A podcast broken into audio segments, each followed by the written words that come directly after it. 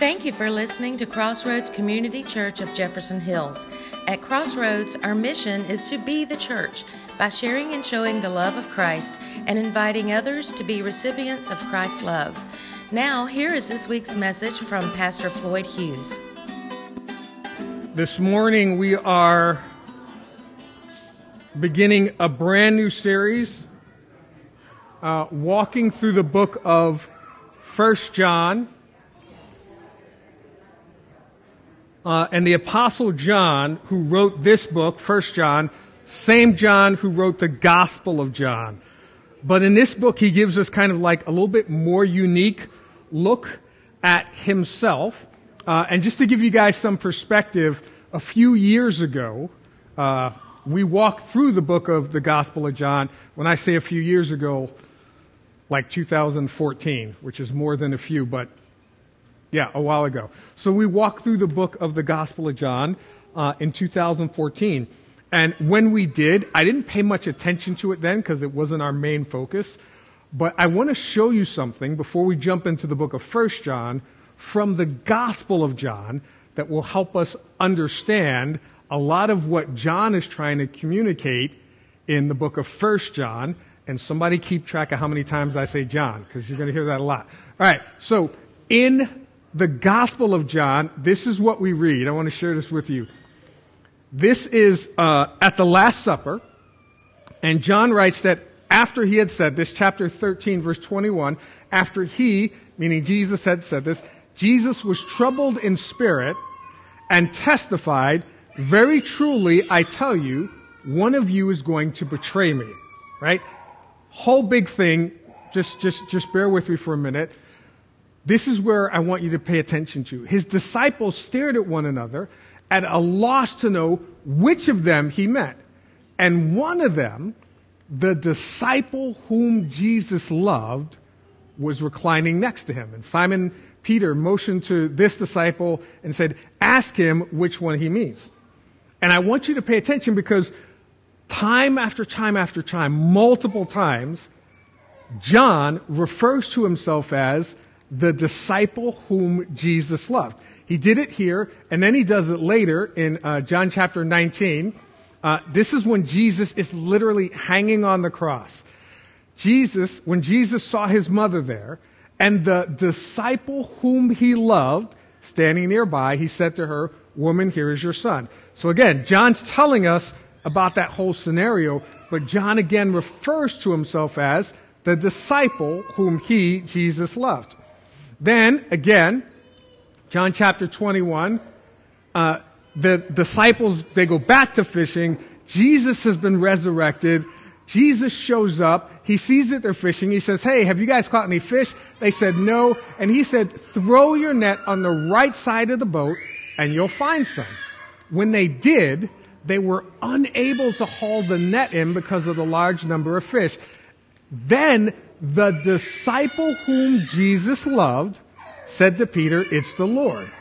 And as soon as Simon Peter heard him say it's the Lord, he wrapped his outer garment around him for he'd taken it off and he jumped into the water. So again, he's referring to himself as the disciple whom Jesus, excuse me, whom Jesus loved. And then again, this is, this is, he's having a conversation with them, uh, where he's telling them, here's what your future looks like, right? And Jesus said this to indicate the kind of death by which Peter would glorify God. Then he said to him, to Peter, follow me. Peter turned and saw that, the phrase again, the disciple whom Jesus loved was following them. And then just in case we haven't caught on to who that is, he says, uh, John adds this parenthetical statement, the disciple who Jesus loved, this was the one who had leaned back against Jesus at the supper and had said, Lord, who's going to betray you? So how many people see that John wanted people to know that Jesus loved him? Right? He, he reiterates that over and over and over. And hopefully we see that John wants us to know that Jesus loves us. Because then John takes that, that whole message of uh, Jesus' love and it's throughout all of his letters. Right? So much so, so much so, uh, and let me make sure I have this right, so much so that in the Gospel of John, he uses the word love or loving or some form of the word or some indication of God's love 57 times, right? Then, in the book that we're going to walk through, 1 John, he uses it 40 times. And then in 2nd and 3rd John, he uses it seven times. I think four in one and three in the other, and I forget which is which. Now, overall, John uses that concept and that word and talks about God's love more than any other book in the Bible. The only, the only challenger to John is the book of Psalms, which used 157 times. But John uses it like, I think somebody checked my math, 104 times, right? Psalms has 150 chapters. John doesn't write 150 chapters, right? He writes, I think, a total of 21 in uh, the Gospel of John, and then he writes five in First John, and then he writes second chapter. Second John is one chapter, third John is one chapter. So overall, by volume, plus Psalms is written by multiple authors. John wrote all of these. So overall, by volume, John talks about God's love and loving one another and the aspect of love more than any other writer in the New Testament and more than kind of like all of them. Because that's his focus. And when you get to the book of First John, it has some of the Bible's greatest content on how we, the people of God, are supposed to love one another. Right? So, pop quiz, just to see if anyone's been paying attention. And that's why we have like three coffee stations and sugar. To keep you guys up and awake. Pop quiz. What do you think the overarching theme of the book of First John is based on everything we just discussed? If you had to take a wild guess, and just to help you out, I'm going to put this back up on the screen just to help you out. How many people would say that probably one of the primary themes of First John is, hey, how to love one another. Raise your hand if you kind of agree. I was hoping every hand would be raised. Yeah, there you go. Even the children, like, yeah, because they were paying attention. Yeah, that's, that's the theme, right? That's the message that John is trying to get across. Now, um, he's actually shares a couple of themes, uh, and we'll talk about that in a minute. But whenever we start through a book of the Bible, uh, we, we, we, we spend so much time focusing on like the background and the theme and the information and why it's relevant to us and why it's important to us that we don't jump through a whole bunch of verses the first week. So this morning, quite the same. We're only going to jump through like four verses, but it's important that we understand the basis of John's message, what he's trying to get across, right? So if you want, you can open a Bible to First John, uh, but I'm going to put the first couple of verses up here on the screen, and then next week, we're going to spend some time really digging into it uh, in the Bible. But the first couple of verses, John starts out, First John like this. And he says, That which was from the beginning, which we have heard, which we have seen with our eyes, which we have looked at, and our hands have touched, this we proclaim concerning the word of life. And he uses similar phrases and similar wording the same stuff that he uses in the Gospel of John. If you jump back to, stay in First John, jump back to John chapter 1 verse 1, he starts it this way. In the beginning was the Word, and the Word was with God, and the Word was God. He was with God in the beginning. If you go back to 1 John chapter 2, he says, the life, meaning the word of life, appeared. We've seen it. We testify to it. We proclaim to you the eternal life which was with the Father and has appeared to us. Right? Kind of similar verses that he uses in John chapter 1 verse 14 where he says, the word became flesh and made his dwelling among us. We have seen his glory, the glory of the one and only son who came from the Father full of grace and truth. So he's not giving a whole new message here. He's just kind of rephrasing some of the same stuff he said, but in the Gospel of John, he was talking about here's what Jesus did when he walked on the earth. When you get to back to First John, he's talking about here's how we can live out our lives because Jesus came down and walked on the earth.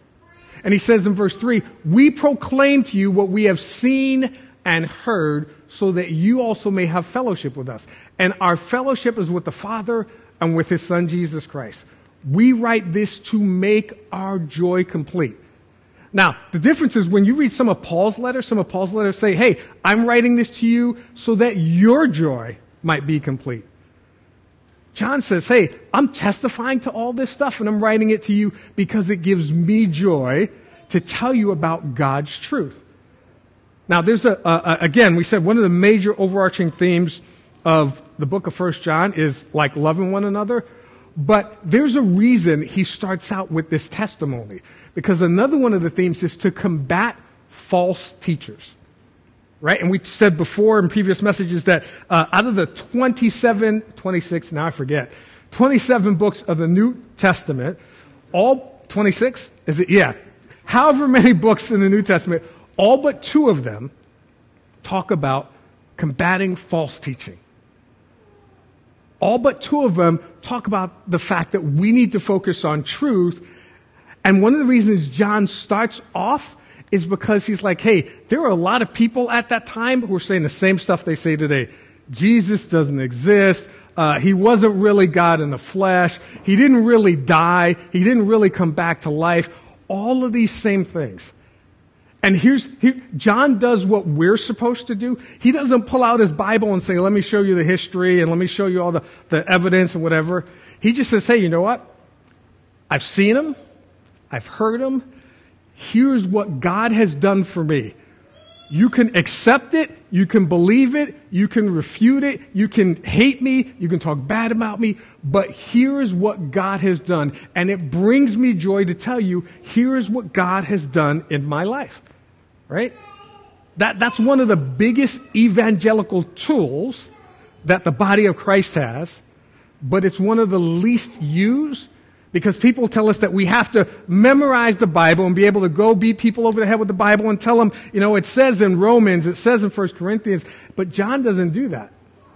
John just said, hey, I met him, I talked with him, he changed my life. Here is what God has done for me.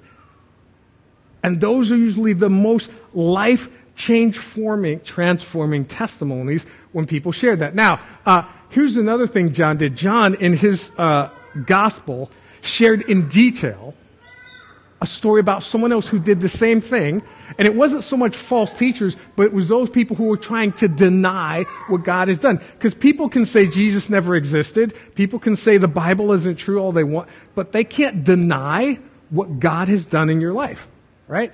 So there was this guy who was born blind, and Jesus healed him. And this is what it says in John, uh, the Gospel of John, chapter 9. It says this uh, They brought to the Pharisees the man who had been blind. Because the religious folk were like, well, that can't be true which is what we have today. A lot of people who, who uh, uh, are changing and trying to change what God did and change the Bible, and, and all we have to do is say, well, I, you can change it all you want, but here's what God has done in my life. So they brought to the Pharisees the man who had been blind. The day on which Jesus had made the mud and opened the man's eyes was a Sabbath. Therefore, the Pharisees also asked him how he had received his sight. This is his testimony. He put mud in my eyes, I washed, and now I can see. Now, they, they criticized him. They judged him. They're like, well, you're not a real Christian. He's like, I don't care what you say. I was blind. Now I can see. Here is what Jesus did in my life, right? So, uh, they then brought in his parents. They still didn't believe that he had been blind and had received his sight until they sent for the man's parents. Is this your son? They asked. Is this the one you say was born blind? How is it that now he can see. This is what his parents said. We know he is our son. Check. Yep, that's our son. The parents answered, We know he was born blind. Check. But now he can see, or, or how he can see now, or who opened his eyes, we don't know.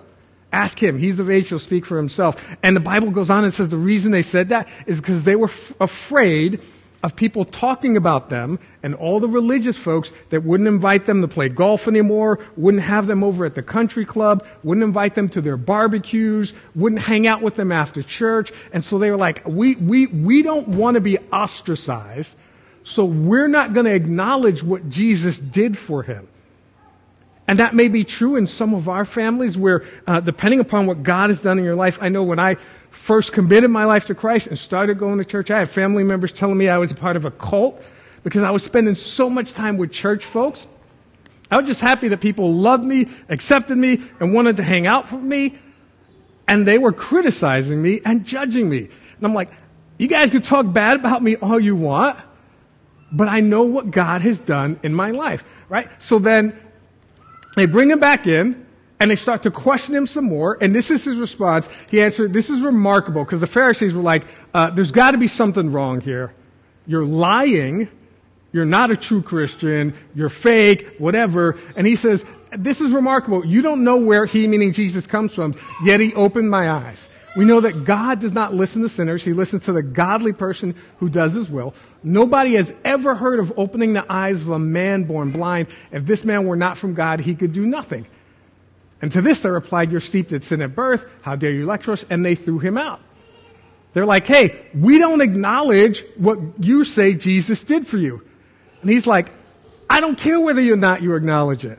I don't care if you kick me out of the church. I don't care if you stop hanging out with me, stop going to lunch with me. You can talk bad about me, but I was blind. Now I can see. Jesus did it. I'm going to the movies. I'm going to watch the sunset. All of these things I couldn't do before.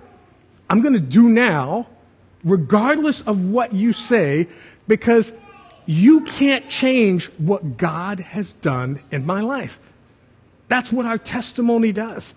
We don't have to beat people over the head with the Bible. We don't have to try to drag them to our Sunday celebration. All we have to do is tell the people in our circle of influence, hey, here's what God has done in my life. Here's how God has transformed me. You don't have to believe me. You don't have to accept me. I'm not asking for your money. I'm not trying to sell you anything. I just want you to know that I have experienced the unconditional love of God. And you can too, right? So John writes, starts one of the major themes, and he starts with a testimony to combat false teachers. But then he goes on, and we're going to see this over the coming weeks, to talk about unity in the church and obedience to God. Because it's not a real testimony of what God has done if, like Joe, is the only one out of all of us who is following God, and we're all going out, you know, robbing, stealing, lying, gossiping, doing whatever. But then coming together on Sunday morning and calling ourselves the church, and everyone in the community sees that, hey, Joe's the only one who's actually acting like the church. But if all of us start being obedient to God, regardless of our political uh, affiliation, regardless of our denomination, regardless of our background, our culture, black, white, rich, poor, whatever, we're all obedient to God and unified in acknowledging that God loves us. That's a powerful testimony to the world. And the main thing, really the only thing, but the main thing that God calls us to be obedient to Him, only thing He asks of us, is that we love God and that we love others. That if, if, if all of us are loving God and all of us are loving others, that's a powerful testimony to the world. And I've, I've, I've been a part of congregations, and some of you guys may have too, and I hear from people way more than we should about people who will walk into a congregation for the first time on a Sunday morning, and because they're not dressed appropriately, they're shunned or asked not to come back, or because they're not the right race, or because they're not the right political affiliation, or because they don't agree with them on some political doctrine, or, or they don't agree with them on, on something, and they're asked not to come back. And yet, the command that Jesus gives to us, right? And it's non negotiable, it's a command. Jesus said, A new command I give you love one another as I have loved you, so you must love one another. And he says it's a new command because previously, in the Old Testament, the command was, hey, love the Lord your God with all your heart, mind, body, and soul. Love your neighbor as you love yourself. Because that was the highest form of love, self love, right? Because I got to admit, nobody loves me more than me. You guys may like me, but I love me like a whole lot, right? So that was the highest form of self love. Love your neighbor the way you love yourself. But then Jesus comes along and shows them more love than they would show for themselves. And he says, now the command, not just love your neighbor like you love yourself, love one another the way that I have loved you, unconditionally. Despite your sins, your flaws, and all of the issues you have in your life, love, be willing to sacrifice for them. That's how we're supposed to love one another. And he says, now this is the new command. Love one another as I have loved you. And when you do this, when we love one another like that, regardless of race, creed, culture, uh, denomination, political affiliation, when we love people like that, everyone will know that you were my disciples. Because the only way that we could really love people like that is by the power of God. Especially when it comes to loving our enemies, right? So, um, I went too far. This is one of the things that um, a lot of people have a hard time with, right? Uh, loving one another. But this is one of the things that it's the easiest to show to the world. Because most of us, um, when it comes to loving one another, uh, there's one of three ways that, that, that as humans we show love. Uh, one is, um, one is when we show people we love them, we think that if we give them enough money, right, it, it shows love. And you guys are looking at me weird, but you know just as well as I do, when you give gifts to your kids or you get a, a card from somebody, first thing you do is open it and look to see if any money falls out, right? Because that's how we show love. We think the more money, and first, this is not real money, so nobody come rushing the stage. But the more money that we give to people and hand out to people, we think that that shows love. And for those who say, well, I'm not really into money, uh, change money to gifts, right? Because a lot of us, it's even, uh, what's that book called? Uh, love languages or whatever it's called. One of the love languages is receiving gifts. It's because people love receiving gifts. And this is where money comes in because the more money you have, the bigger the gift. Uh, side note, I know we're in July, so I shouldn't be talking about Christmas, but it, what comes to mind is those Christmas commercials where people drive up in a new Lexus wrapped in the bow as a Christmas gift. Like, seriously, nothing to do with Christ. Maybe save that for the anniversary or a birthday gift.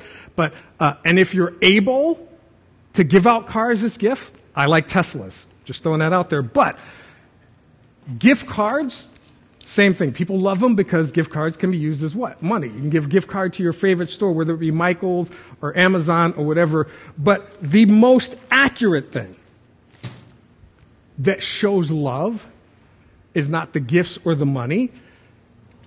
It's when we give people our time. Because that is the most valuable thing we have. If I, if I, if I give someone money right? So if, uh, like Beth says, hey, I need a thousand dollars, and if I have a thousand dollars, uh, I don't, so don't ask. But if I have a thousand dollars and I give it to her, I can go beg, borrow, steal, work off to gain another thousand dollars, right? If Beth says, hey, Floyd, I need 20 minutes of your time, and I give her 20 minutes of my time, no way in the world can I get that 20 minutes back. I can't get it from anywhere else. And when I look back at, and those of you who are worrying, I'm not, this is an hourglass. I'm not going to speak for a whole hour.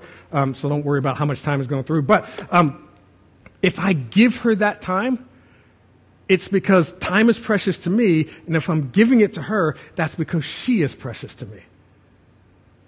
The most valuable thing we can give and the most valuable way that we can show love is to spend time with one another. When we're young, we don't think that way. When we're older, what do we want with our kids? Time. That's after we've gotten past the stage where we want them out of the house. But once then, when we get older, we're like, oh, I just want some time with the kids, with the grandkids, with the family. And we look back on the time that we missed out on. And that's why when you're young, your parents were always like, oh, take the time, spend time with the family, do this. And you're like, no, I want to go hang out. I want to go do whatever. Because we realize that this is the most precious thing on the planet because you can't get it from anywhere. So God, who loved us unconditionally, who wasn't bound by time, we're all bound by this. right? We let, time is just ticking away, right? But God is not bound by time. So to show his love for humanity, he stepped into time and spent his time with humanity, then gave his life for humanity. And the only thing that he asks us to do is to love other people like that, where we're willing to take the time to spend with them, to love on them, to show them that they mean just as much to us as we mean to God. So I'm going to ask you to bow your heads. God, we pray that as we leave here today, that all of the people that we encounter, that as your Holy Spirit speaks to us, that we would be able to show love to them. That we would be willing to give our time to them. That we would be willing to share our story with them. And that we would be willing to share our lives with them. God, we're so grateful that you loved us enough to give us the most important thing in the universe time with you. And because of that, we pray that we would be willing to share it with others. We pray that in the days and weeks ahead, as we continue to walk through your word, that you would bring into our hearts and into our minds those people in our circles of influence who are desperately in need of your unconditional love and that you would allow us to share our stories with them and share our lives with them and invite them to be a part of our lives. We pray this in Jesus' name. And everyone said, Amen. Amen. Amen. Amen. We hope you enjoyed the message. If you did, please leave a comment on our webpage, crossroadsofjeffersonhills.com, or our Facebook page. You can also join our Sunday celebration every Sunday at 10:37 a.m. We look forward to hearing from you online or in person. Thank you and God bless.